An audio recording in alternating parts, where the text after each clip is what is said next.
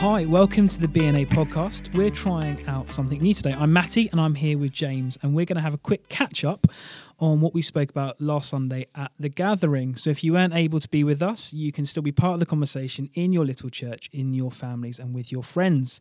But before we get there, James, um, this Sunday we started a new teaching series on our Sunday gatherings. Can you Yeah. tell us a little bit about that? Yeah, so at BNA, we talk about following Jesus together and making a difference in the lives of others. And so we want to explain what that means simply so that everyone can remember how to do that in their daily lives. And over the next few weeks, we're going to be talking about live, love, give, go. So live a life of prayer, love others as family, give your life away, and go and share. And this Sunday, we talked about live a life of prayer. Amazing. And you landed that in the daily rhythm of prayer in our households. Yes. And what I particularly loved is you landed it with a real physical thing that we could do around the dinner table, regardless of who we were. So, could you tell us about that if we missed it? Yeah, so I shared a tool that we as a family have used for the last seven years, uh, where every person eating at the table has a candle lit for them at the start of the meal. So, more often than not, there's four of us. So, we have a little candle holder with space for co- four candles. Um, and Not um, one for the dog. not one for the dog. Um, but if anyone else joins us, they get uh, they get a candle, and then um, we say uh, um, the end of the meal is when um, we've prayed together and um, we've blown out a candle each.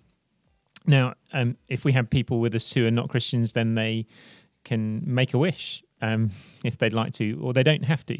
Um, and then we say to people, we'll pray in turn. You can either pray out loud or in your head. And when you've said your prayer, you say uh, um, Amen, and then you blow out a candle.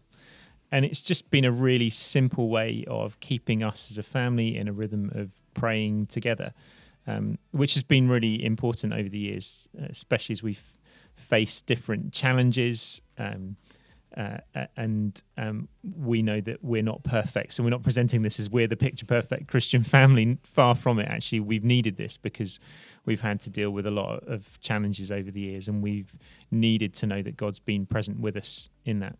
Uh, And I shared that actually, if you're eating by yourself, um, which some people will be um, on a regular basis, then why not light a candle? And, and actually, that's a reminder that you're not eating by yourself, that God is is with you, and, and that actually you're part of a bigger family um, and so you're not alone.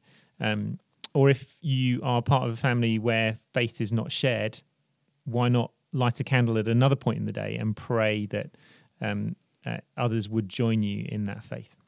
Amazing. Thank you. Um, so, if you were with us on Sunday but just need a little catch up, there it was again explained of how you could do it. Get your candles at the ready. Um, if you weren't with us, we'd encourage you to give it a go to. We're going to carry on talking about this probably next Sunday. We're going to ask people how it's been going. So, thank you, James, and we'll catch you next week. Thanks, Maddie.